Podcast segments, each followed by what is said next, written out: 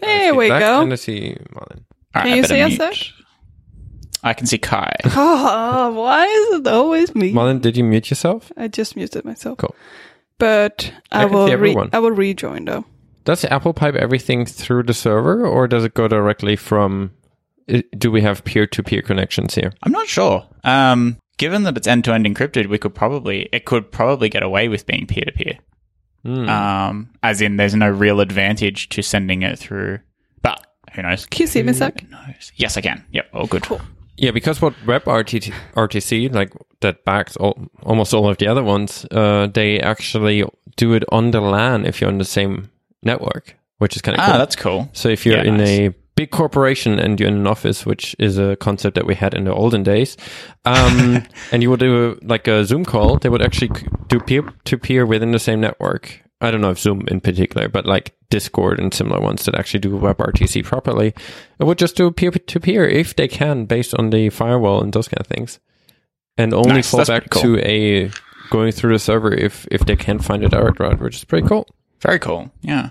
Um, there was a there was an article this week about well, there were lots of articles this week about Zoom and their um end to end encryption supposedly. Yeah, we're recording. Okay, Um, cool. So wait, this is the show. I, I, I totally didn't pay attention to it, but yeah, apparently this is Sure. the show. I guess this is the show. Um, and and one of the things was uh, one of their defenses for um, basically only encrypting to their servers um, was that oh so we can do things like focus on who's talking and who should be a bigger picture and all that. but you can do that locally like FaceTime does that locally and yes it means that not everybody has exactly the same bubbles be large at the same time but like it works fine uh, Also, like realistically, just just show like a grid. like I yeah, don't know. Yeah, or show a grid. Yeah. Oh, how bad is that FaceTime interface? Um, yeah. I mean, It's, it's, just my, the problem I have is just that you can't do anything with it. Like s- sometimes it's just fine, but now Hmm. I want if I would want to swap Marlin and your position, there's no way to do that apart from forcing Yeah. everyone to hang up and call back in the right order. Yeah. That stuff is ridiculous. Just the three people interface I actually quite like.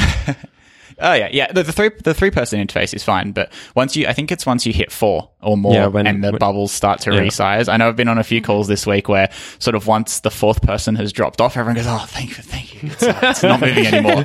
um, no, mo- no motion. Yeah, but otherwise, I don't know. It's Zoom is Zoom is interesting Mm. Interesting. because it's so weird, right? The one thing that they do well is the part where it's like bits flowing to each other, showing video. They kind of got that mm-hmm. working. Mm-hmm. Everything else is a dumpster fire, Yeah, basically. and I don't. I think a lot of those things are not malicious. I, I just wonder a, a lot of those can be explained by just bad software engineering like bad understanding of platforms that you don't know like the the um installer script thing you know? Did you see that? That they're actually doing the whole zoom Yeah. install in the pre-install like pre-flight test?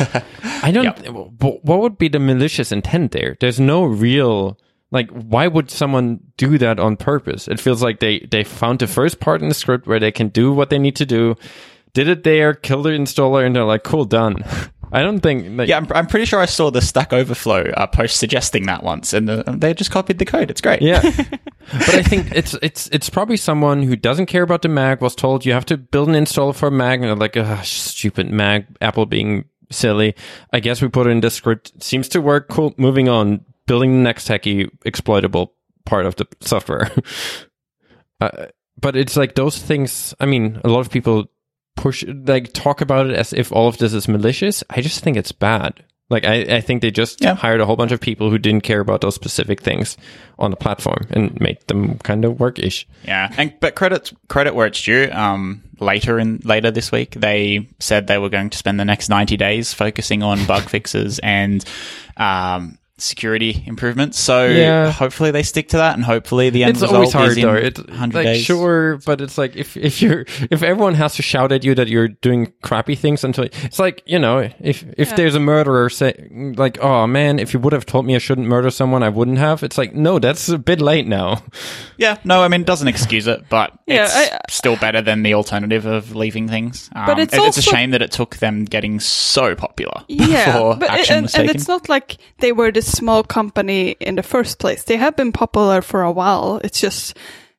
everyone isn't using it at one time, but it's very common to use Zoom for businesses. And I think, uh, I don't know, I'm, I am surprised that it took them this long to run into those things, but at the same time, they are under the looking glass at the moment. It's the one thing everyone is using, but I, I don't know. I think, I think it might, like I say, I think it could be a lot of sloppiness and those things can happen, but I think just the amount of it Yeah, but it's it's it's kind of I don't know. It's a bit weird. Um, they they probably have a culture that is w- very much focused on making things work Mm-hmm. And make them work under like whatever's y- you know. But what are they doing now? Because Zoom hasn't changed. Like, what have they been doing since Zoom was launched? I feel like there haven't been. I haven't seen many changes in Zoom. Oh no, a the time. UI changed quite a lot. Like Yeah. like the entire like scheduling thing, seeing like your entire schedule of meetings. Oh, okay. the yeah, I entire usually just join meetings. I usually don't. Yeah, you only do the part where the bits fly in your direction. yeah, yeah. So for me, uh, yeah, yeah. But Uh, yeah, th- uh, there's definitely quite significant improvements to the overall app. Okay, so like it, they, it looks nicer. It, in the early days, it definitely looked like Mm. more of a proof of concept. because I can. I think many companies might rush things out and like maybe go with a bit of a hackier approach in the beginning, and then ten, and then the idea is to go back to it. So that's why I was thinking they would have had time to do that. Uh, but have they been like working on many other things that have? I don't know. Yeah. It just seems overall that they. I mean, based on a lot of the outcome, it seems like they had a culture that was more. Uh, encouraging making things work and making everything kind of work without with the least amount of user input. Okay. And I think that sometimes leads to those kind of decisions that were made there. Yeah. Seems to Yeah. be a bit hacky because there were also, like, if you looked at the installer script, there were like, retina was misspelled when Yeah, it was yeah. like the image assets were supposed to be unpacked, but, But that's the thing. That is definitely right now sloppiness. Like, now. w- what is the what is the malicious activity? yeah, exactly. Like, it's like, it, it seems to be quite like a lot of things are kind of rushed to make work. And when they work, you move on. Yeah.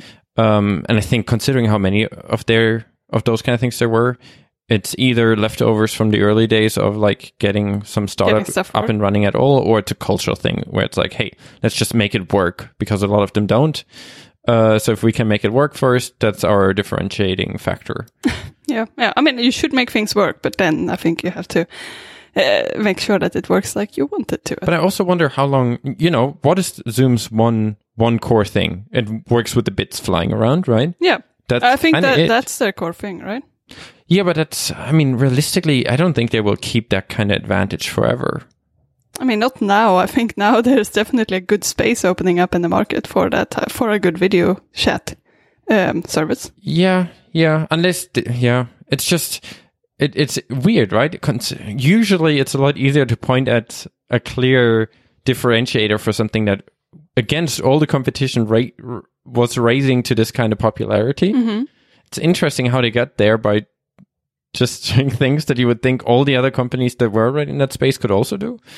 You know, you wouldn't think that Microsoft with Skype was not in, in a position to, I mean, to make they? video just work. Many people really liked Skype for a while, right? Yeah. But um, I don't know if w- were their video ever as good as Zoom. I think it was fine. Microsoft, uh, uh, and um, if either of you know it better, I, I I'm going off my really spotty recollection.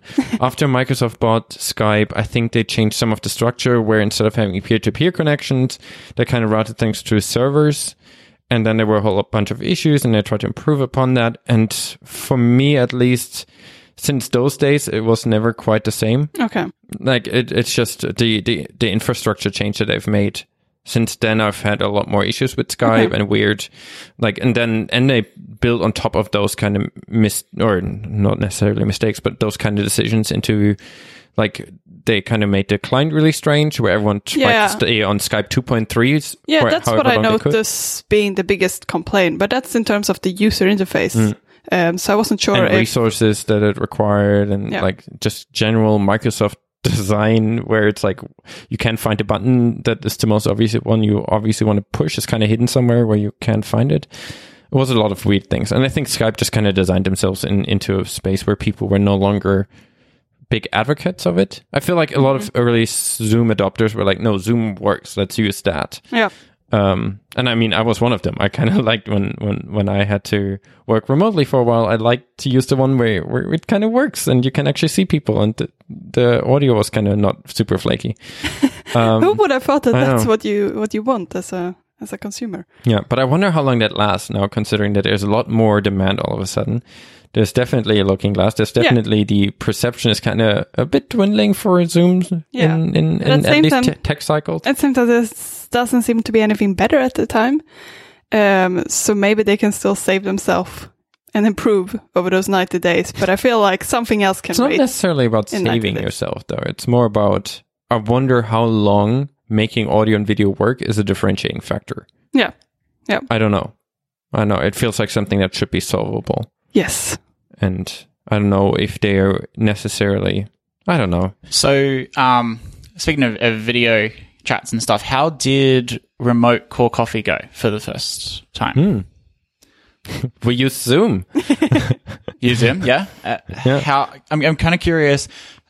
A, how that worked um, from the like the Zoom perspective, like if it went well, and B, sort of how you ran the meetup, uh, like structure wise, um, and and any differences that might have um occurred from like a, a regular meetup in person. We kind of applied the, the standard uh, core coffee formula of not having a structure and see what happens. I mean, we were a bit concerned that it would work less well to do it that way. But what happens when it's a for people who haven't been to Core Coffee or ever heard of it, it's a very casual meetup where we meet at a coffee shop, and then the conversation sort of starts rolling. Already back then, back when we started scheduling it, we were thinking of making it topic based, but we decided not to because we thought maybe people have things to talk about anyways. The thing that I was concerned about making it digital was that we could it it's a lot harder to split into groups, right? Everyone sort of has to be interested in the same conversation. Um, whereas at the cafe, people can just like split up into groups of three if they have a specific topic they want to talk about, and that works really dynamically. Um, so I was concerned about that, but then we didn't really plan a topic for the first time, for the first one, and I think it worked quite well. People were just having like one bigger conversation and then I think everyone seemed interested in it and it people was were definitely a bit in. more superficial. um, not in a like. It's just hard, right? Because sometimes you realize with someone else that you're both super interested in one very particular strange topic, and Mm-hmm. then you go all in on that. Yeah. um, that didn't happen as much because it's hard, right? You don't want to super go into, I don't know, the intricacy, intricacies of WebRTC while no one else cares, or you, you don't want to, you know, there's, there's always that. And that was definitely, I I would say that was probably the biggest difference, but it's, it's just something different. Um, And we still like even though more people could technically join when we are online versus when we're meeting at a place. Like we don't have any physical space limit, but we still decided to put a limit on the amount of people that can join just because I think having like 50 people in one chat would just be too difficult to like have one thread of conversation in hmm. and people would sort of tune out and not be as interested. So we did try to still keep it small to keep like one like focus on the one conversation. But we also this one was kind of on easy mode because it was only people showing up that have been before, um, which obviously makes things a lot easier, right? Because you only have people that that already know each other, at least somewhat familiar with each other. We already know certain interests and areas, and it was more of a catch up and check in how everyone's doing kind of kind of focus which which is super easy. I wonder how it goes when we actually have new people showing up. And i wonder also how many new people will show up because mm. it's definitely different. And somehow i f- i could imagine it being more intimidating because if you're new to a place you just show mm. up at a place and you get to know people and it feels like when you're talking not everyone's listening to you right? You can just sit there and kind Yeah. of listen and it's a lot it, it feels different from being in an online chat where if you're talking everyone has to listen to you Yeah. You also have other things to do, like you sit in there drinking coffee, like it's a bit more casual than just focusing on the one person. Yeah. talking. so it's um I, I wondered that that that will be interesting when we actually have new people showing up to those Yeah. and how that goes um but yeah first one was was fine it was definitely there were moments that were a bit more awkward than it would be in, in normal time because it's it's like everyone kind of gives everyone else more more breathing room while talking, and then it's like no one dares to kick off the new topic that everyone is forced to talk about. Um, but I think that will that will kind of. Oh, well, I mean, it's I think it will work. And then I, mean, I was saying that in the last meetup, like if we feel like it's not working, then we can just someone suggests a topic on the Slack in the Slack group, and then we just keep that topic for the next time. I think it will be quite dynamic. by choice this is not my f- f- my my not the format i would pick over a in-person format i think in-person events are definitely significantly more fun um but it, that's not an option right And how'd you go? So, how many people did you have? there were S- Seven or eight. yeah something Okay, about nice. ballpark And how'd you find um, Zoom with seven or eight people? Because um, I- I'm sort of I'm asking because I'm at that point of the month where I'm trying to plan um, Cocoa Heads, which is now and Cocoa Heads tend to have two like hundred weeks people. away. Um, and yeah, it's uh, it's going, Um, but we'll see. Yeah. Um, Are you still gonna have the regular Cocoa Heads format when there are some speakers? And then people so just I have listening reached out to the couple of speakers we had lined up for March, actually, um, who at the time both both were happy to talk later when we uh, at the time when I cancelled March. Uh, didn't realize that this would be such a long term thing. Um, Yeah. So I and I don't know if any I don't think any of the people who I organized it with uh, had really thought ahead to like had the foresight to ask, hey, would you be interested in presenting remotely if that had to be the case? So anyway, we didn't do that at the time. So I've I've sent off some emails at the start of this weekend, haven't heard back. Um, as to whether the, the March presenters would be happy to give it remotely. I would also be happy to just sort of organize a one hour Zoom call with anyone from the iOS community in hmm. Sydney who want, or any, anyone in the iOS community really. Doesn't have to be mm-hmm. from Sydney who wants to join at a, in a Sydney time zone. Um, that would be fine. um, Yeah. it, it would be regular time like that. No, would- I, it I would be, you know, appreciate your specifications here. no, no, like yeah, it's uh, it's not restricted. Like we can have Melbourne people, that's fine. Um, but we, we don't discriminate. Uh, no, but um, but yeah, I'm just not sure how that's going to go. So uh, I'll probably be um observing the Melbourne one this week um, keenly. Yeah, to sort get because. I they're going to have the- some presenters. Yeah. Um, Was the, I- is this the first one Melbourne is doing remotely? Yes, they ran last month in person. Um, They sort of got in just before everything went south. Um, They they run theirs a week before Sydney, so by the time we got around to it, it things obviously weren't good. But when they ran it, it was a bit more acceptable. Um, So yeah, they they ran it last month, but yeah, this will be their first remote.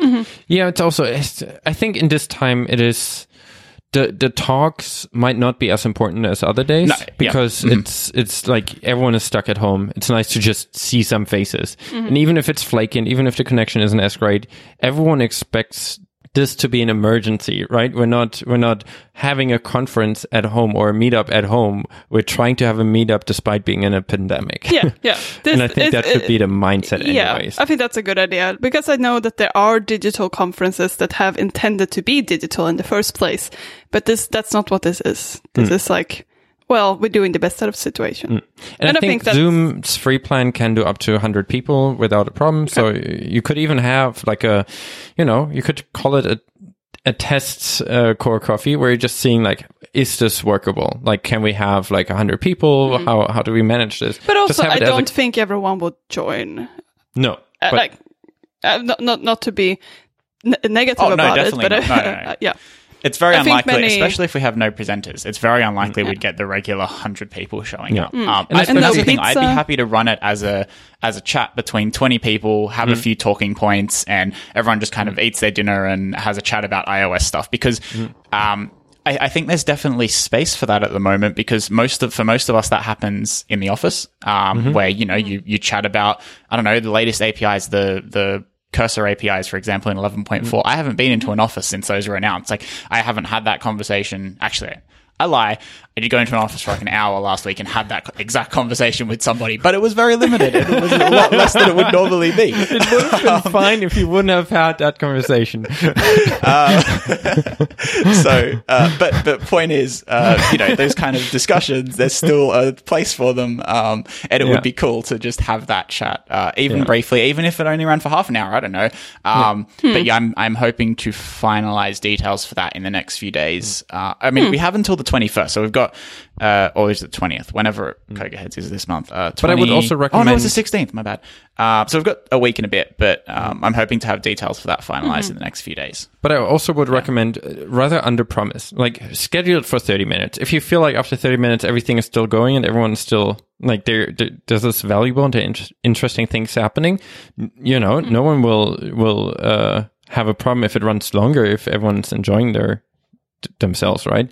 So we planned for I think our we scheduled for 40 minutes based on the Zoom kind of saying. "Hey, you can only do 40 minutes," and then they give you more at the moment at least. Um, but then I think we ended up doing like maybe 90 One minutes. and a half hours. Yeah. Yeah, two. Yeah. Yeah, so we scheduled it longer now, but then like it's just it's just a guideline. It's not Mm. like we're gonna follow it. But it's kind of nice. It's, it also removes a lot of the stress, right? If you just say, look, let's go 30 minutes, see what happens. And then you just adjust on the fly. It's not, you know, Mm-hmm. no, no, no life altering decisions you have to make there. It's like, if, if it's fun, keep going. If it's not fun, kick everyone out and go, go home. You're already home. So even easier. And it's very, it'll be very experimental, uh, at least the 1st one. And who knows if we have six months of this, maybe we'll be very good at it by the end. But Hmm. Exactly. um, ideally, I, think. But no matter what, the- the, one in six months will be better than the, the first one. Oh, if not, you're Yeah, doing yeah. something fundamentally wrong. Yeah, yeah. Yeah, because my, And- I mean, if we have speakers, my plan is probably to get them to present via Zoom. Uh, They can choose whether they want to share their screen or just talk into a uh, camera, like whatever. That's fine. But um, yeah, it'd be very informal. A few questions at the end. Um, ideally, nobody talks during the presentation. uh, just give Yeah. give attention to the speaker. But you can also do that, Um, right? As a host, you can actually say, "Look, yeah. this is this is a 15 minute part where it's like everyone's muted apart from the speaker, and then Mm-hmm. we open it up for everyone to kind of talk about it or or figure out how to how to effectively communicate with however many people you have in the channel." Yeah, and it's interesting um, how to facilitate group. Dis- it, it would almost work better with um, smaller, a a smaller group of people for group discussions. I know you can do things like breakout rooms, but Yeah, but it's um, it gets uh, complicated, and you have to have topics for each. But yeah, I don't know. Uh, it's it's definitely going to be on my mind for the next few days to try and organize that. Um, yeah, it's good to it's good to know that it worked for Core Coffee, and I, you're doing another one. You said tomorrow. yeah, we're doing Yeah. it weekly Um, now. yeah. Oh, weekly, nice. That's good. Just because like everyone's stuck at home, right? It's kind of nice to Have uh, someone to talk to. yeah. Yeah. Sure. Yeah. Yeah.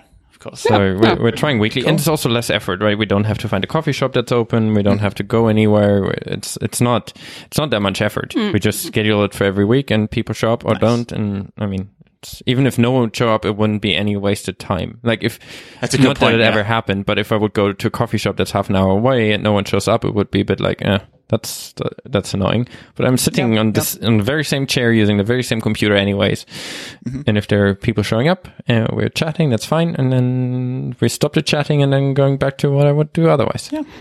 It's a little bit sad that we might have had our last in-person meetups for the year, and um, and realistically, no conferences this year. Uh, I don't know if you saw, but the Great DevWorld conference is going online. I saw that. Um, Yeah, so that's a shame because DevWorld's always a lot of fun. Um, It's a good excuse to to go to Melbourne and learn stuff. But Yeah. And that's also it is, quite so- far into the future. That's in uh, September, yeah, right? It's usually September, like late August, early September. Usually, Yeah. uh, I don't think they've announced dates, but it'll be in that range. So, Hmm. Yeah, it's uh, it's definitely uh, the right thing to do because who knows Yeah. where things will be by then. But Yeah, and also if you're Yeah. a, co- a, a sort of conference that's not run by a cor- corporation, I think it's good to think ahead. Like even if the situation is better, I think it's a lot of planning involved in those things, so it makes sense to and cost. decide early. Yeah, yeah, and costs. Yeah, Yeah. No, the worst thing would be to um, sort of have booked a venue, um, booked a location for other, you know dinner or anything else, Hmm. put deposits down for things, and then have to cancel um, and make zero. like, I know a lot of conferences don't make money, or, or they lose money, or they break even, or something. But to to put all that money down and then to not make a cent of it back would be Yeah, yeah. a really bad situation to be in.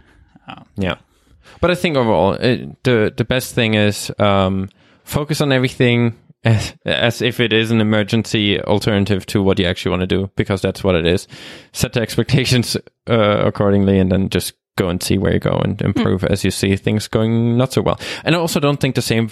Um, uh, structure will apply to all meetups. I don't think whatever Melbourne figures out is m- maybe not the same that will work for Sydney, which Mm-hmm. is probably not the same for, for what we're doing here.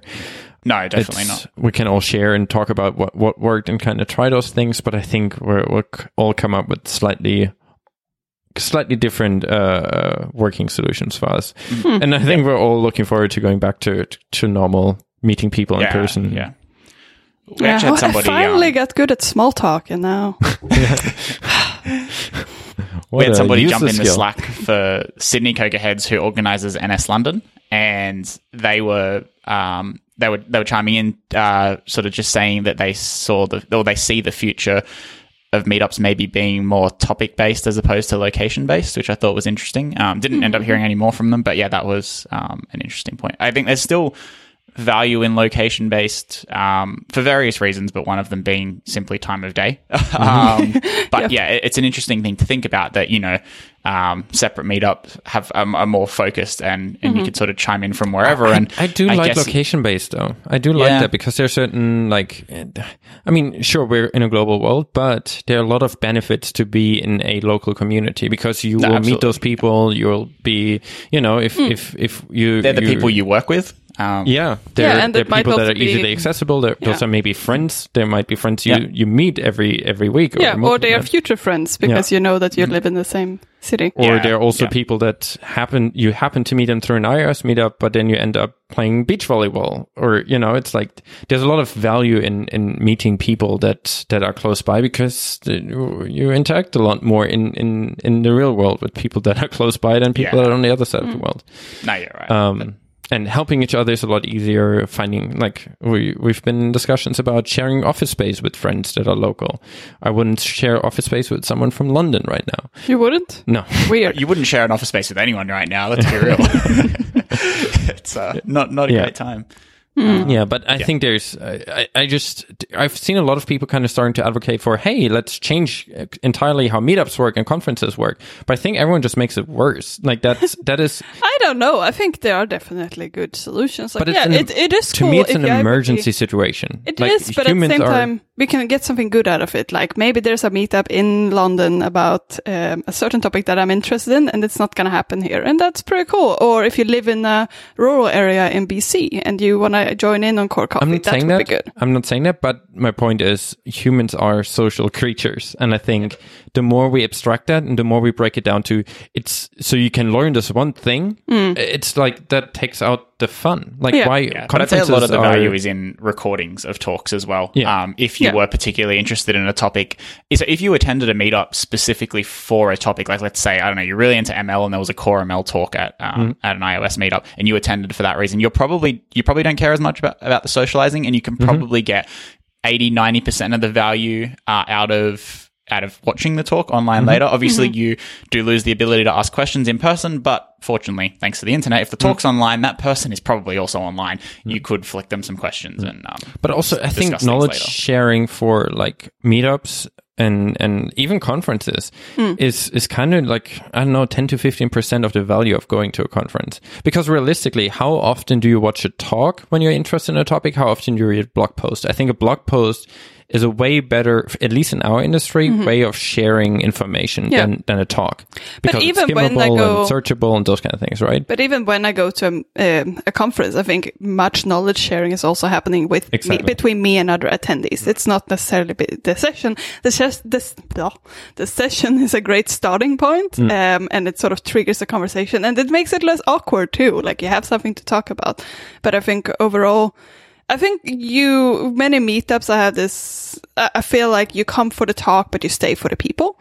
Mm. And I think that's hard to do online, but I think we can make, still make the best out of the situation. And Yeah. I think it's important to keep on having structured talk sort of meetup, but it's also good to have more casual meetups where you just hang out, like a water cooler discussion. I guess my point is more it's I, I don't like that people are trying to push that this is the future of, of conferences and meetups. I think this is to a large extent an emergency situation, Yeah. but why remove the fun part? You know, there, we already have Mm-hmm. certain systems that work that way, right? If you if you're really into a specific sport, there's a difference of going to a stadium and watching Mm-hmm. from home it's the same thing with a conference. You could argue, hey, the the talk is recorded. It's the same thing. Why do you spend thousands of dollars going to DubDub? It's because you're spending those thousands of dollars not to watch the talk. You're mm-hmm. spending it for all the things that are outside of that. There are people flying around the world to go to a World Cup. And that's not because they're like, what if the connection to my TV breaks? It's because they want to be in the stadium and they they want to be part of the atmosphere and meet people that are also excited. And there's value almost in people that also like there was like a um like when there was a World Cup in in Japan, like meeting people even from your local area that also were as committed to fly to Japan to see the local team or the your your country team or whatever. There's there's value in that because you're also nuts like the other person that's there, right?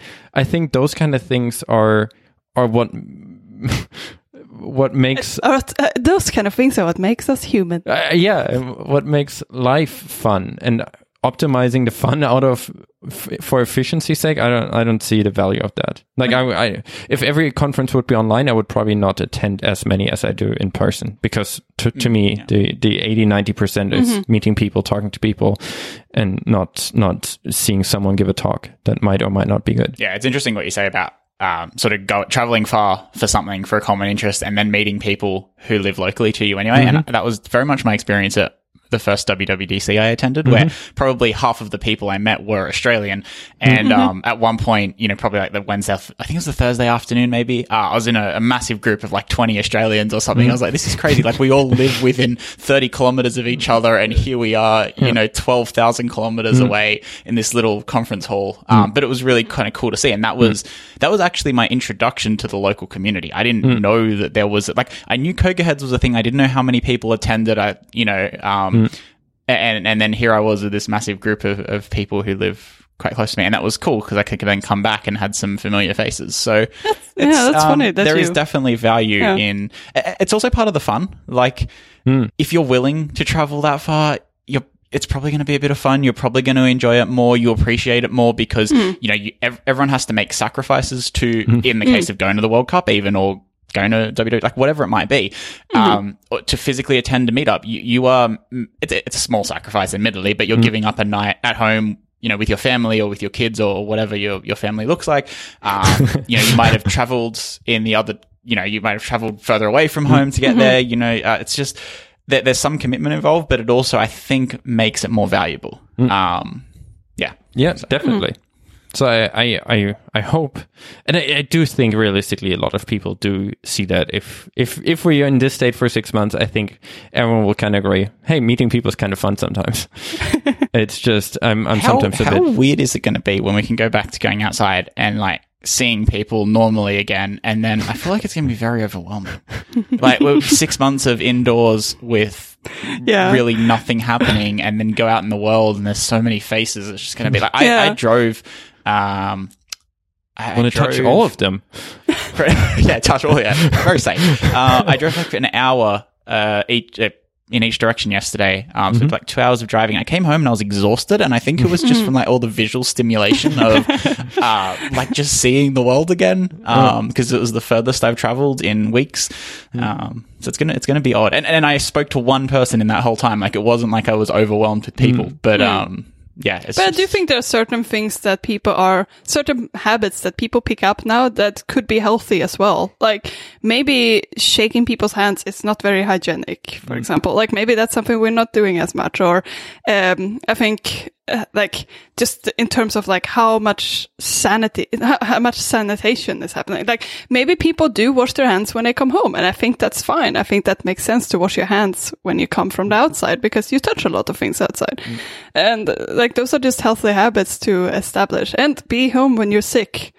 Yeah, that's the core one. I think that's the most important. Yeah, one. look, if that's all we take out of this, I think that's a huge win. Um, Don't don't spread germs, even if you have a cold. Like I know it's not bad, but don't go into an office. Work from home. Like now, everyone has proved they can. Okay, almost everybody has proved they can work from home. Like most offices are being forced. It's it's a thing that we can do. Make it happen. Um, Be flexible. Just Yeah. a general flexibility, right? I, I Yeah. the same way I think there's value in in person meetups and conferences. I do think there's a lot of value in in, in person offices, but doesn't mean if someone is uh, sick enough to not want to share the germs but still healthy enough to work, why wouldn't you allow them to work from home, right? Yeah. If someone has uh, family obligations that are not going all day, why force them to take an entire vacation day? If they're like having something in the morning, why wouldn't you allow the person to work from home for the rest of the day? I, I hope that's kind of the things we're getting out of this rather than the hey, no one needs offices ever again.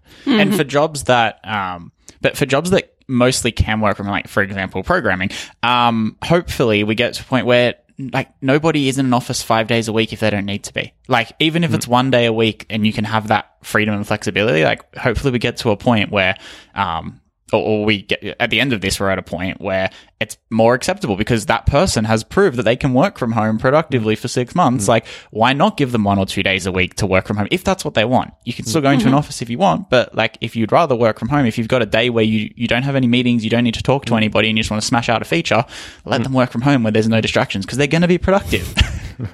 Uh, can we go out for one minute? There's applause for all the healthcare workers oh, right sure. now. All right. We almost missed it. We missed it.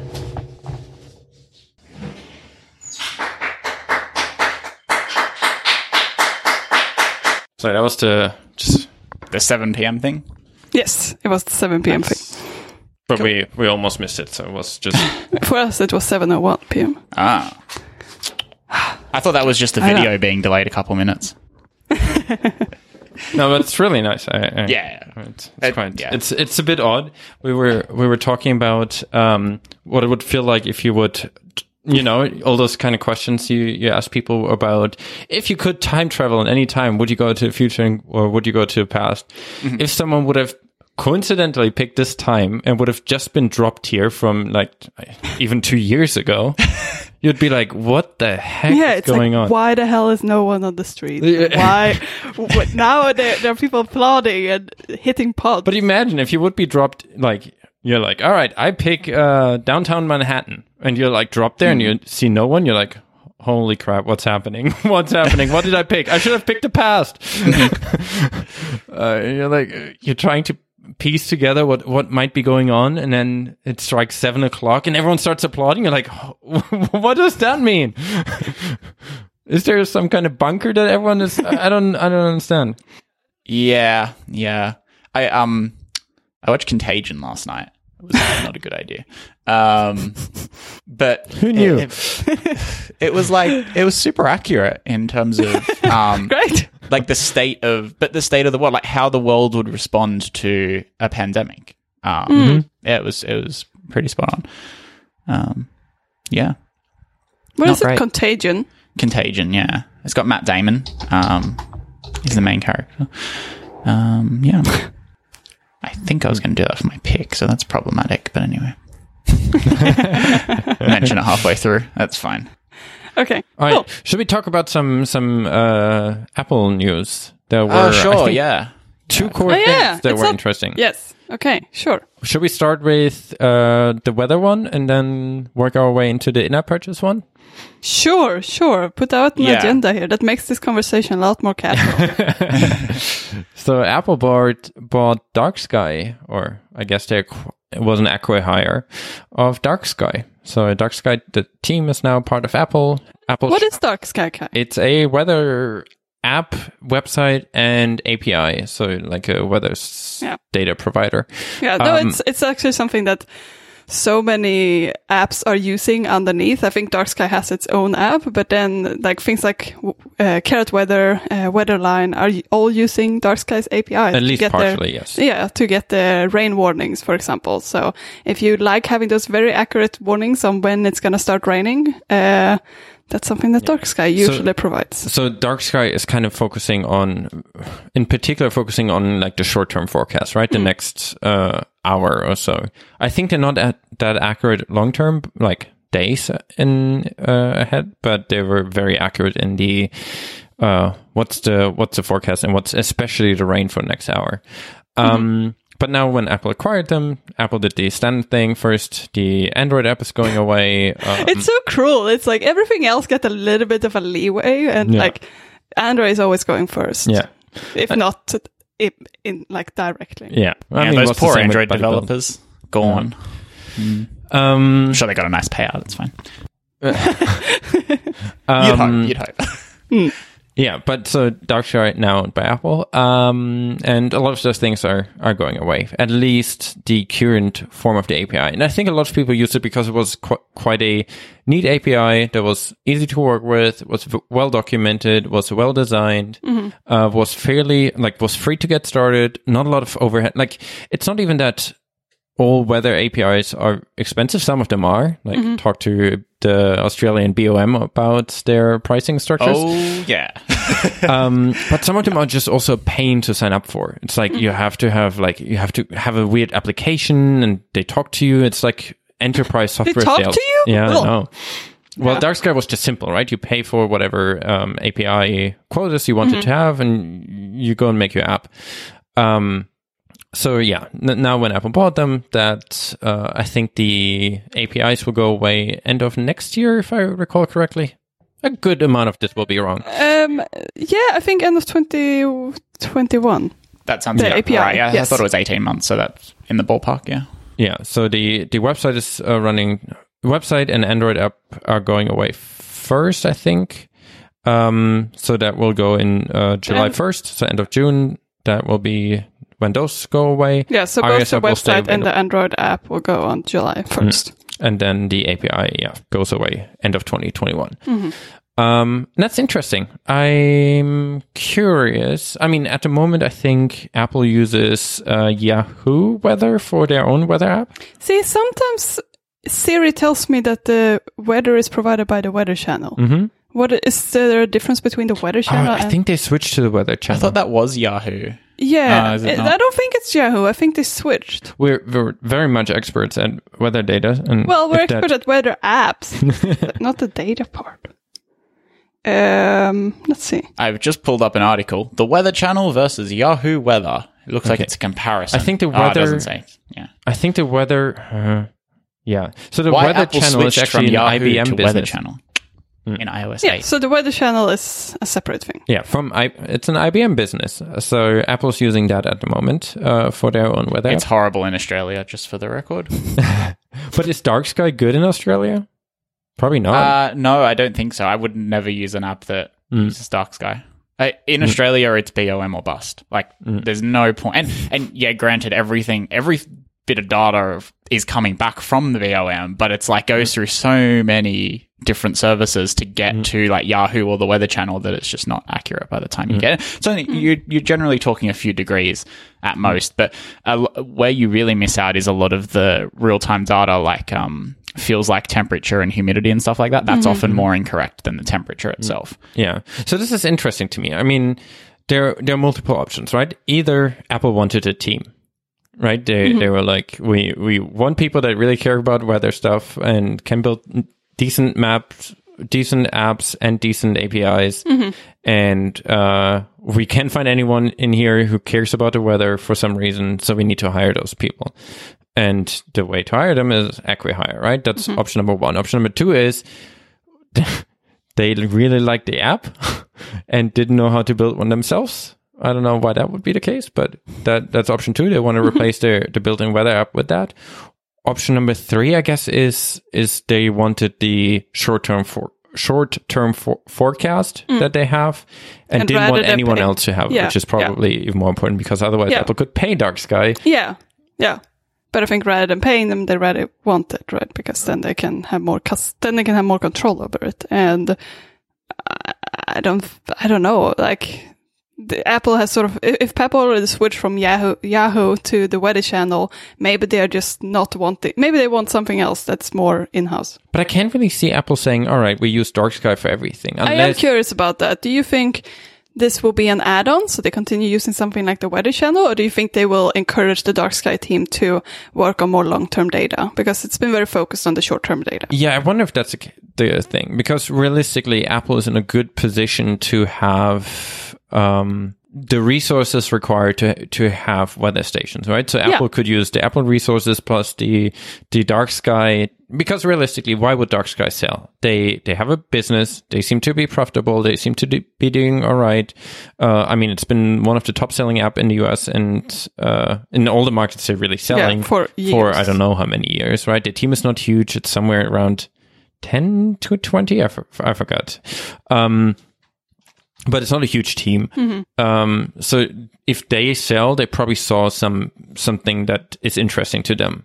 And one thing i could see is the we don't have the resources to build an entire weather network. And apple apple has those resources. And that might be interesting for you're a weather geek which is probably what you are when you work at a at dark sky in particular Yeah, no, that's a good point. I think their official statement was that they wanted to provide it.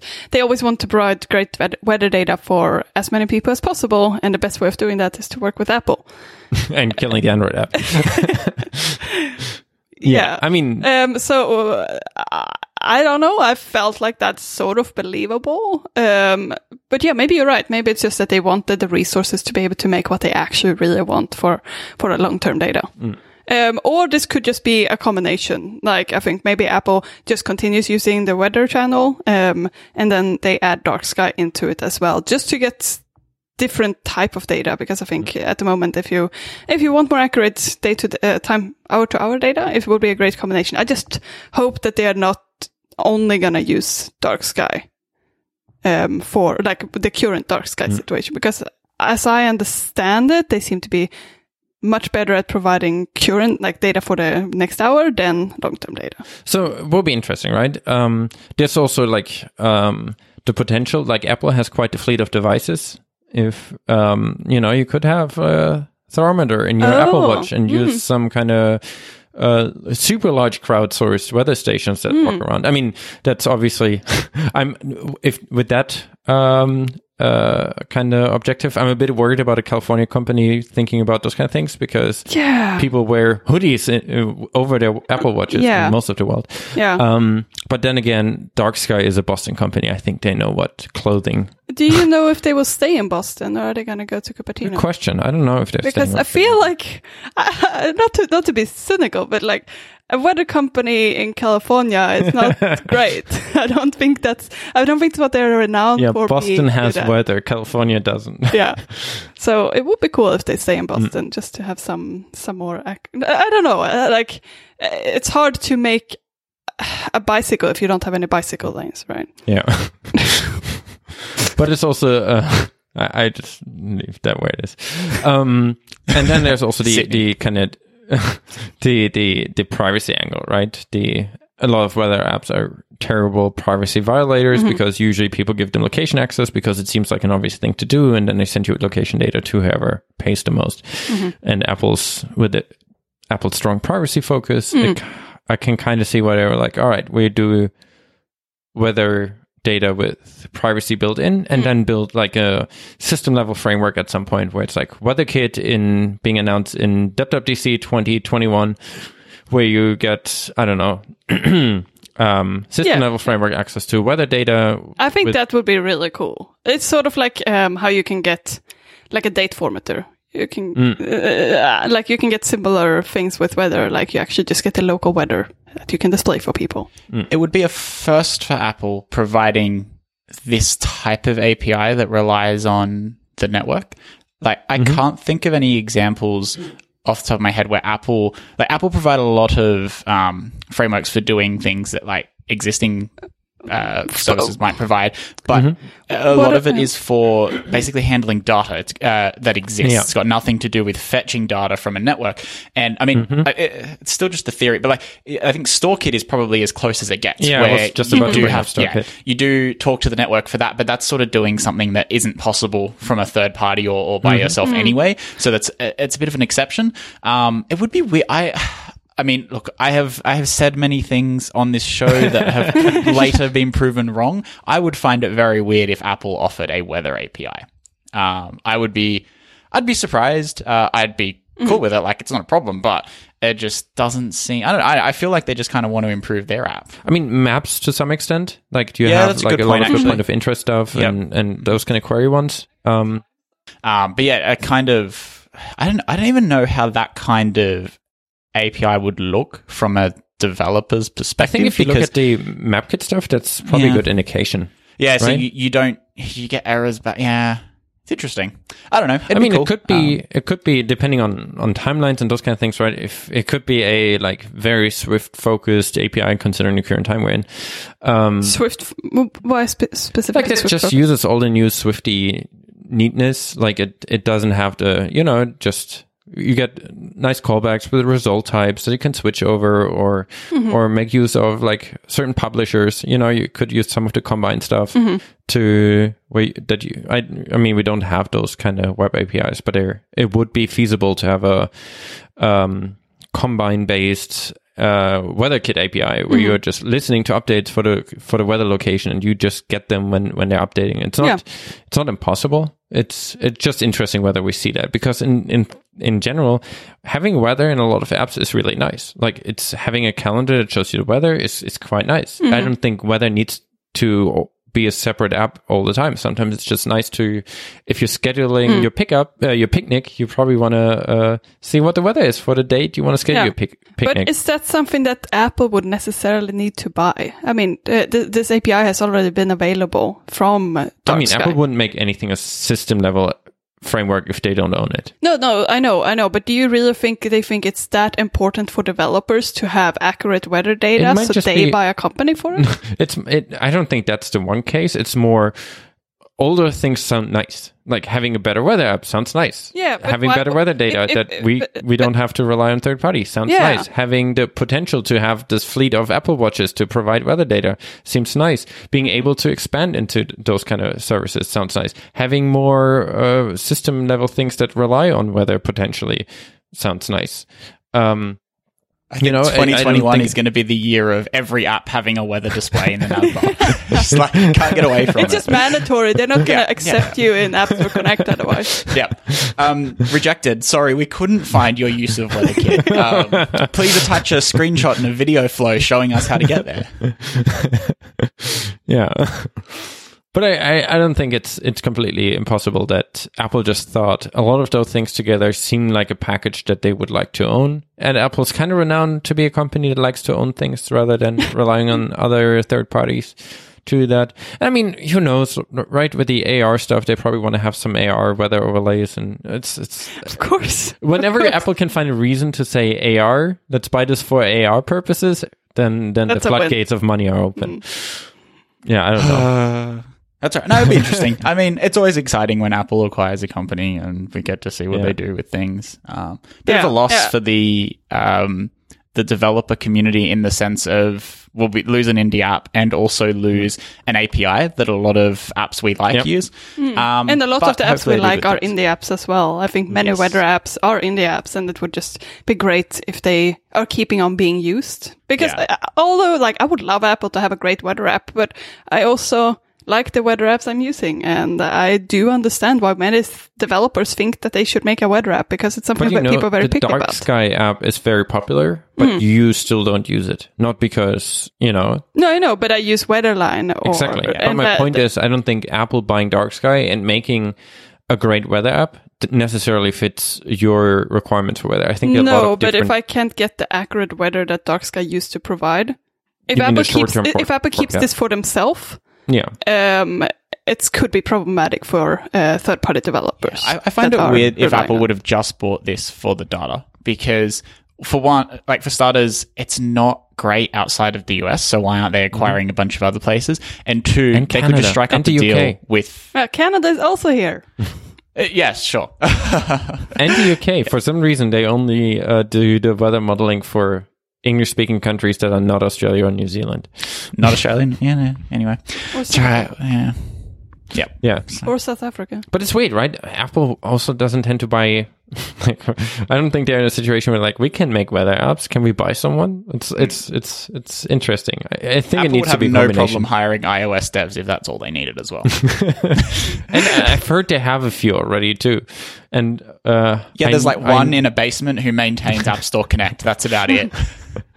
and I also know from uh, very reliable sources that there's definitely at least. Mm, more than one uh, Apple iOS developers who do care about weather apps. So Yeah, so it will be interesting. I mean, as always with those kind of acquisitions, I wouldn't expect too much from that in June. And I mean, It, it could be that Dark Sky just becomes a weather app, something like that. I, I is is not impossible, but I don't think any of the bigger ambitions that Apple might have will be visible for for a little bit. But yeah, interesting. Speaking of indie apps and in-app purchases, did you see the news that Amazon is now selling video services, uh, video files, video? They, they, Movies letting, and TV letting you rent movies. Jesus. What? They're selling video files. What is this? Like, Uh. in case you run out of video files, here you go. Yeah, Uh, hoard them like toilet paper. I can't even say it's late. It really isn't even late. I'm just brain brain no working. So Yeah. what, do, what, what do you want to say, Kai? What do you want to talk about? So Amazon, i maybe I just describe what happened. so uh, all of a sudden, overnight, Amazon started selling TV shows and movies uh, directly, um, uh, or Amazon. Man, Jesus, reset. doop doop doop. Just breathe. Uh, so Amazon decided to sell their TV shows and movies directly through their apps without going through the Apple StoreKit and in-app purchase system. Um, so if you already have a credit card or debit card on file with Amazon, you can buy them directly. You do have to be subscribed to Amazon Prime, though. Uh, do you have to be subscribed? I Yes. think you just have to have a card on file. Um, no, John Gruber looked into this. uh, Thanks, John. and yeah, yeah, he's he's he's very helpful. Um, and it seemed like it's not specifically that you need to have a card. It's like it's that you already have to have an account. okay. Yeah. Cool. Um, but yeah, that means uh, Amazon can now sell stuff uh, through directly to customers without giving Apple uh, thirty percent. So that's interesting. Um, yeah, no, I think this was surprising, and I think many people expected this to just have been Amazon not playing by the rules anymore because I don't know, like you and I were talking about this, it sort of felt like ah, they do this now just because they know that Apple is in a pretty difficult situation to deal with problems because everyone's timing, working right? remotely, right? It's like if someone want to break the App Store Connect rules, and I'm not suggesting anything, and but this would be a good good point to like for a company like Amazon, this would be a good point to pick up this fight because Would because also be a bad time for Apple to be like, you know what, Amazon Prime Video now removed from the store for Yeah. violation, and everyone's like, but I'm in the middle of binge binging the entire catalog. Yeah, yeah, that's the problem. First of all, it's difficult to resolve those problems right now because everyone is at home, Mm. but also people would be mad. So it turns out app, it wasn't as devious apparently because Yeah. Apple said, "Yep, that's like agreements, and if you're large enough, we talk to you." yeah, yeah. And it does seem like they already had deals in place with other companies like this. It just hadn't been very it hadn't been big Amer- it wasn't big American companies before this, so I think that's why many people hadn't seen this before. Uh, it does seem a bit random that it was something that Amazon had when something when Netflix hasn't had this. Um, so I assume this is a really new thing that came into place, or at least they started expanding it very recently. I'm interested to see how this will impact other companies. At the moment, it seemed to only be for the sake of renting, or if you uh, right, um, and companies that ne- like Netflix I doesn't allow you to rent. buy TV shows and movies that way. Yeah, but it's purchasing, right? Was uh, Netflix is ups- is is only having a subscription, Mhm. so I think that's a different scenario. Mm. Um, But I also wonder if that means um, you have to play with Apple's TV APIs or have to integrate with those in You order to, do, to get yes. that deal. Because I do think that is that is probably the deal here. It's not that just because it's Amazon they get access to something no one else get. I wonder if that's something that will. I'm maybe Amazon and certain other ones are probably also some kind of partners of of going with the system, right? But I think it's probably more of an Apple push trying to get more people to use their their um, TV APIs and the TV integration, rather than it being like a, a weakening of the App Store mm-hmm. guidelines as a whole. yeah, and I mean you've been seeing that Apple been pushing for a long time that they they want to have this thing like the Apple TV interface where you can just look for whatever video you want to, whatever movie you want to see, and then be able to buy it there. Or And- or not even that. Like it's it's a pretty decent hub for a lot of things, right? It, not that any sports are going on at the moment, but it's also like it's we always get notification for the teams of, of sports clubs that we are hmm. interested in when they're when their game starts or when there's a close game, and you can quite quickly then jump through the TV app into directly into into one of those games. Hmm. And I think those kind of things are really useful, mm-hmm. especially. I mean, Amazon is not renowned for the quality of their apps, and there are a bunch of other video streaming services that are not renowned for the quality of their apps. And Apple's TV interface is is not the holy grail, but it's a pretty good way of bringing all of those things together. Yeah, and it's at least one consistent interface. Mm. Yeah. and and it's also nice to i mean as a user it's not too bad to have one interface where it shows you all the shows that you're currently watching and the new episodes as they're coming out and your sport without you having to kind of dig through all those different ones and i hmm. can see why that is actually useful for the user despite also being a bit disgruntled that certain things can now save like i, I would like to save 30% you know, you know Yeah, um, yeah, but I mean, it's a good start for Apple to work like in, in the in the right direction for for developers, right? It is unfortunate that at the moment this was benefiting a very big company, but no, but I mean, it's it's mean- more. It's it's. I don't think it's start. It's more. Apple wants people to be in their TV apps and wants to. Uh, that, my guess. Hmm. I don't know if that's actually the case, but my guess is that Apple wants to to push that because the adoption wasn't probably as great as they Mm-hmm. wanted it to be, and this seems like a good incentive, right? If Apple would say, if you integrate with the uh, TV SD uh, TV uh, app for your time tracking app, and you save thirty percent on all the customers' purchases, I'd be like, okay, I do that you know it's it's definitely a good good lever that Apple has to push more content in into that system. Yeah, yeah.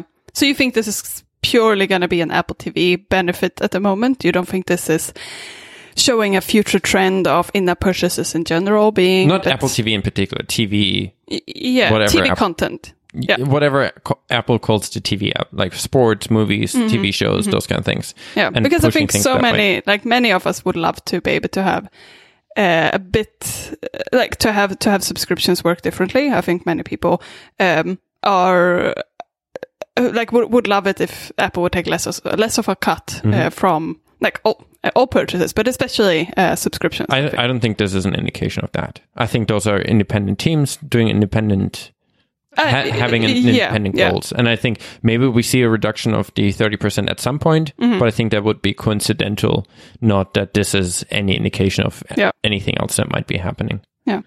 That's, again, a lot of guessing, but Mm-hmm. it, it sounds like that would be a strategy that would make sense. Yeah. You know, Apple doesn't want to lose a bunch of revenue either, unless they have a incentive Mm-hmm. for what they're doing. And Apple does spend a lot of effort on on their entertainment content at the moment, and there's a lot of value for Apple to to bring that all together and then do whatever they want to do in the future with Yeah. that. There's probably down the road other benefits that Apple sees from from them being the hub. Yeah, yeah, interesting. Because the revenues are not as as uh, for this, right? It's Apple makes enough money if they have an agenda that they can throw a lot of money at. It's it's similar. I see it similar to government incentives, right? If the government want to in- incentivize a specific industry, they give you tax cuts. But I think TV is also Apple strategically um, made a mistake um, when it comes to the TV thing because it doesn't work like the rest of the App Store works. Mm-hmm. Because it's not like there are a lot of indie developers making You mean TV the Apple and TV in general or TV TV? like the TV integration stuff. Okay. Like there are not a lot of indie developers making TV streaming services or sports Mm-hmm. streaming services. You know, those are all large corporations. Mm-hmm. Indie developers seem to be more inclined to adopt new features early because they want to differentiate themselves. The entertainment uh, part of of uh, the App Store doesn't really have that because they differentiate themselves very clearly from the content, not from the integration with the system.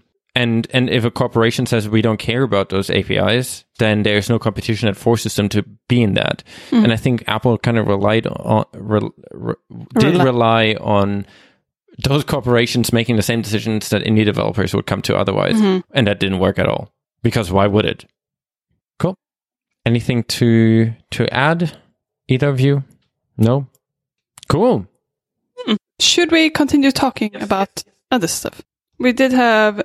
Who put this in here? Oh, that was me. I wanted to. I, I wanted to ask for help. Um, All right. how do you? I I mean, I know neither of you have work have shipped new iOS apps in a while. 'cause You're working on What's Mac that? stuff. but yeah, I know, right? Um, I wanted to know if you have any tips for automating App Store screenshots because my Fastlane is completely busted and Snapshot is not working and I have no clue why. Um, so I've given up on Snapshot and I was looking at like test plans Mm-hmm. and stuff, but I still haven't worked out. I mean, I started looking at it this morning, but I still haven't worked out how to automate screenshots. So I was wondering if you had any suggestions that don't involve Mm-hmm. what was the problem with Snapshot? Like, what was the outcome of your issue? It will not generate any screenshots. So apparently, it says that it boots up the simulator, runs the tests, simulator boots back down, but then we get to the end and it's got no output. There's no screenshots. It seems, from reading the logs, it seems to be an issue with it being confused about which simulator to use. So I'm not sure what's happening because it is taking the time. Like it will say test took 30 seconds or whatever it might be. Every, all the output looks right, but it seems like it's having trouble picking the right device or something, but it does everything as you'd expect. It runs through all the languages, it runs through all the devices, it takes the full half an hour or whatever it usually takes. Um, and there's just no output. So weird. Haven't Um, you had problems with this, Kai, as well? Yeah, That about a hundred times. yeah, yeah. I feel like we we always have. s- I really like Fastlane and Snapshot when it works, but we always have s- different issues related to it. I yeah, think that's how one I time find. it just like when it works, it's amazing, and it just saved you three hours. But you probably Yeah. spent three hours setting it up. So Yeah.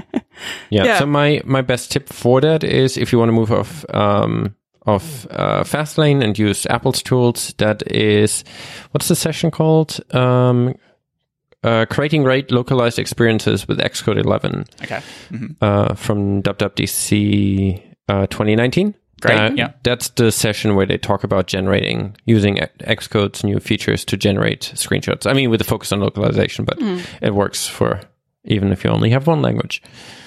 So I can send you a link to that. That would have be you? my yeah, recommendation. just, have you? Um, have you had much experience with doing that? I've tried it once just as a proof of concept that I can generate screenshots and it worked, which Okay, is cool. not Great. always what you can say of the alternatives. No, that is true. Um, Um, Awesome. But I mean, there might also be uh, more more problems you're running into if you go into your specific setup. But it seems to at least been good alter. Like that would be my first alternative. If you're having issues with your current setup, try that one, and then you can Cool, report thanks. Yeah, back. because I'm fully willing to try something else. Um, because I'll probably have to do this for a few apps over the next year. So Mm-hmm. it'd be good to have a reliable setup, uh, even though it's going to take probably days to set it up properly um, the first time. It would be good to then have something that's pretty consistent. I mean, for my proof of concept, it was fairly uh, straightforward. I Oh yeah, didn't from a proof of concept perspective, I'm sure it would be okay. But I mean, like to and you actually already set have it up the with set projects. Mm-hmm. the test setup, right? So you would just hook it into the same. I think you Yep. you're probably not. I mean, it's been a while, but I, I think it'll probably be all right to replace Snapshot fairly easily with this. Yeah, cool. It'd be good to get fast. I mean, actually, Fastlane's still really good for metadata, but it would be good to Mm-hmm. get snapshot out of the project anyway. Mm. yeah, Yeah. That's not how it goes. Yeah, I, was, I smashed out an update to one of my old projects during the week, and um, really need to redo the screenshots for it because some stuff changed, and just that's going to take longer than the actual feature took to build, which is slightly I annoying. know. I know that. but I'm not. I refuse to ship with inaccurate App Store screenshots. So I appreciate it. Yeah, it's it's interesting. We looked into obvious for obvious reasons into the uh, Mac App Store screenshot requirements, and it's it's so weird. It's like you only have one device, you only have one screen size, and you can pick between multiple, and you just pick one, and then and you can show that it in don't the even- context of other windows, and which is technically Yeah, not yeah. allowed on iOS, but they let you Yeah. anyway. And that's, yeah. But it's like it's it's so simple. You just, I mean, localization is still the same kind of issue, but it's like you just p- put whatever in your frame and you, you mm-hmm. just make screenshots. It's Yeah, it's quite nice. Mac macOS development. It's quite underrated. Should all give it a shot. Cool. Cool. Cool. Should we go to things of the week? Things of the week. Sure. I see here again that I'm the only one who wrote anything in this section. Because I'm still indecisive between two things. Okay, uh, one's a bit more topical. The other one is a bit more fun. You should go first, then, Marlon. Yes. Um, so I'm. I thought, um, what better way of spending your time indoors than reading a book? Uh, I, I thought it's good to give a tip on something that people can do nowadays when they're not going outside and doing social stuff. Um, and I think I sort of leaned, uh, uh, sort of um, mentioned it last week in the recording that sometimes when I want to read, I sort of go back to reading like Twitter and it's not very positive at the moment. It just sort of makes you feel a little bit more anxious every tweet you read. um, but I thought if you like a book is, is a good idea and it's something that is a bit more relaxing and it doesn't feel as like as much as just sitting around as watching something. Yeah, it feels like sometimes you're do. also productive. Yeah, yeah. Um, so the book that I've been reading, I'm not done yet, but so far I really enjoy it, um, is called Creativity Inc. Um, this is an app written by the book? founder.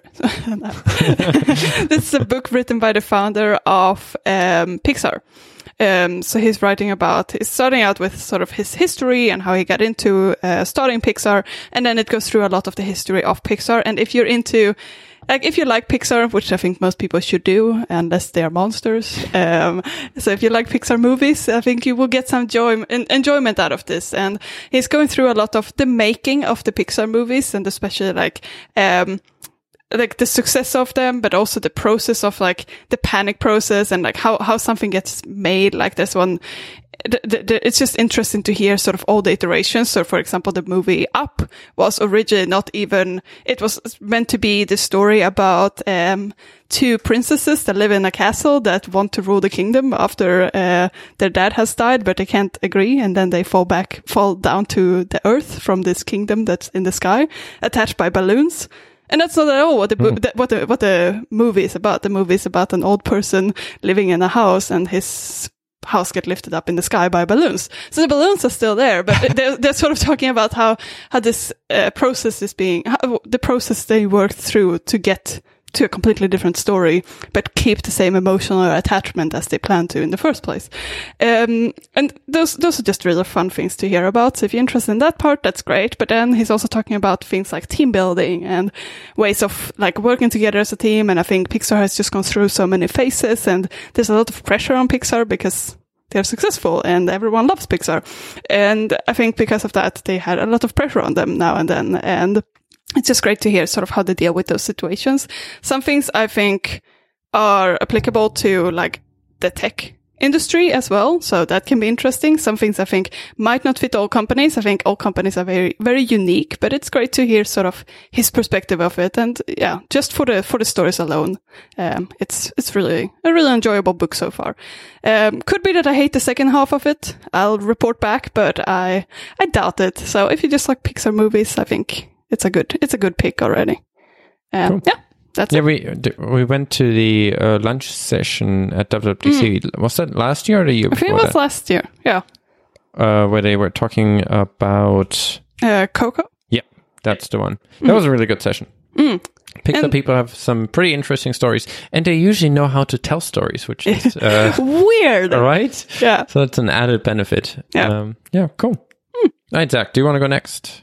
Sure, I can do that. Um, my pick is very timely given the situation of like work from home life. So my pick is uh, a desk contraption called VariDesk, which um, is one of those like sit stand things that you can add to an existing desk, um, and it converts your like normal sitting peasant desk into one that sit stands. uh, I picked one up secondhand yesterday, so I've been using it for like 24 hours.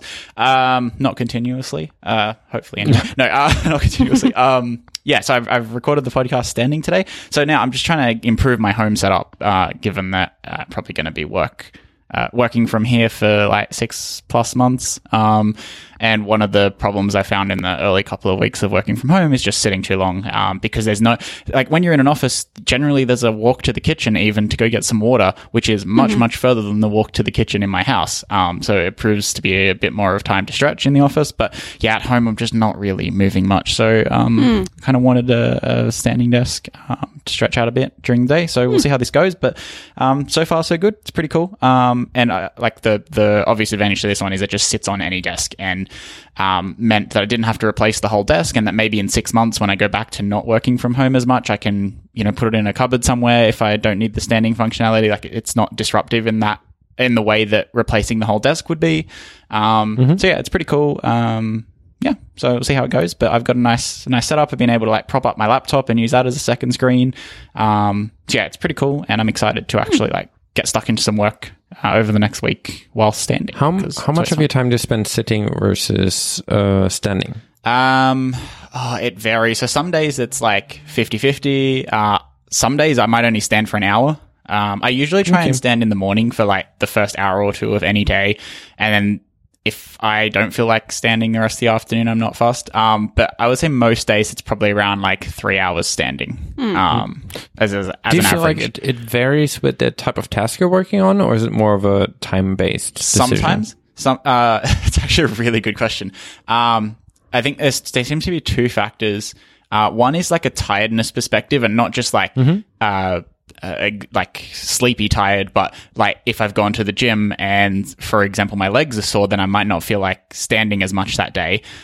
Um, or same if I went for a run that morning or something like that. But then there's the uh, sometimes for some reason like I'll be like I just really need to, like most tasks doesn't really matter whether I'm sitting or standing, but sometimes there'll be something I'm like it'd just be so much better to sit right now and just it's almost like your body has nothing to worry about. It's just like you just want to put all your brain power into like whatever it is you don't want to worry about. It's weird because but yeah, it must you must just be using a little bit more energy standing and um it's just slightly more comfortable to sit um, when you really need to focus on something. But it doesn't seem to be like, uh, the, doesn't seem to be the case all the time. Like I can be super productive standing sometimes, but other times it's like, no, I just really want to sit. So there's no sort of pattern to it. Um, but yeah, it is, that's a really good question though.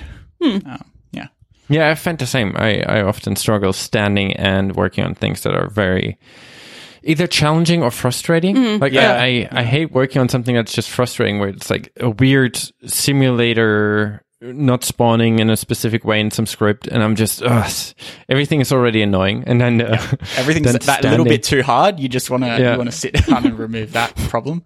Uh, No, I, I totally get that. Um, yeah. So How hard is it with your pick to to if you would sit want to sit? How long does it take to get from the your standing to a seated position? one second, it's really, it's super It difficult. just fo- it just folds down. yeah, essentially, everything yeah. on It's, yeah, You don't have I, to take anything off. No, no, everything stays in place. Um, Okay. And you just kind of push it down. It, it's probably a second uh, to get from uh, sitting to standing and vice Okay, versa. It's really, it's pretty actually easier than, it, time wise, it's quicker than one of those electric desks because they often take a few seconds.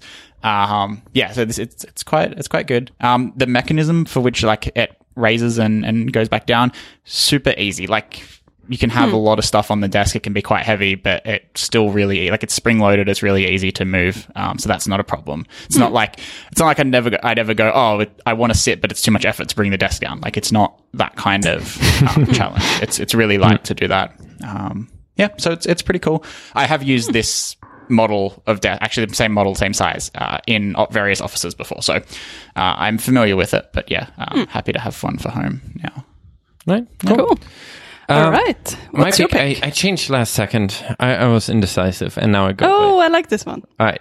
So uh, my pick this week is humanbenchmark.com, which is a website that lets you uh, do a lot of things um, to benchmark your human uh, capabilities, such as how good you are at remembering long numbers, or how fast your action time is, how your uh, short-term verbal memory is, hearing, typing, visual memory. They have a whole bunch of I tips. didn't realize they have all those things. Yeah. So the one that I wanted to talk about in particular is the reaction time test because I think that's kind of fun.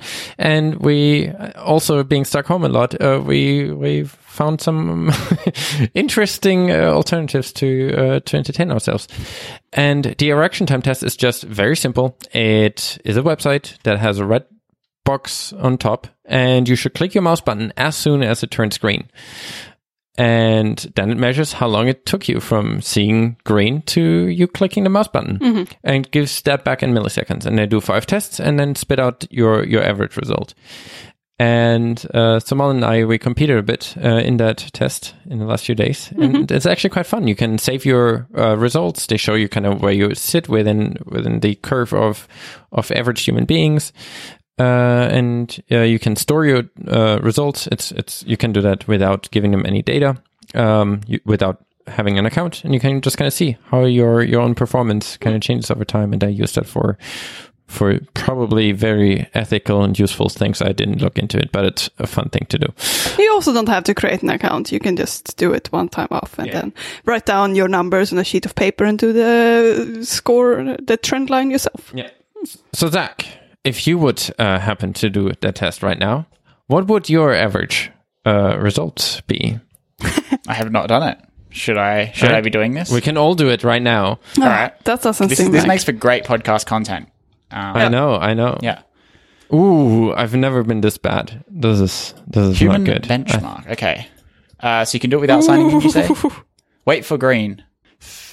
Uh, just got 353 milliseconds. Is that bad? yeah. Just do five of them and see. Okay. My average was 279. Boo. Oh, it's slightly above the median. So minus two twelve. But that was really bad. I yesterday I had one uh, where it was apparently in a better mental state at hundred and seventy two, I think was the average. Very good. So Malin, what's yours? I'm testing. Two minutes. No, that's Australian internet. Damn it. I didn't focus on the last one. But this is terrible. My first one was 305. Whoa. And now it was 302. I screwed up the last one on this one. Um, but before that, I had. I had 12. No. Normal, normally I have 12. This time I had 300. I don't know what happened. Must be JavaScript. no, when I tested before, it was 270, I think, which is still slightly higher than the, slightly slower than the average. Uh, but it's not bad. But like three or five seems pretty, pretty bad. Um, I do think it's hard for me to do this while talking and while listening to you guys at the same time. So that's my excuse. But anyway, uh, and it's quite, I thought it was quite It's fun. Yeah. And, And, it's also the- fun to try different times a day, like before you drink coffee and after you drink coffee. um, Good excuse to drink coffee. yeah, no, it's a fun thing to entertain yourself with. Mm. And it's it's actually it's quite fun. Uh, if you hit the save button after, you also see in the top whatever percentile you are.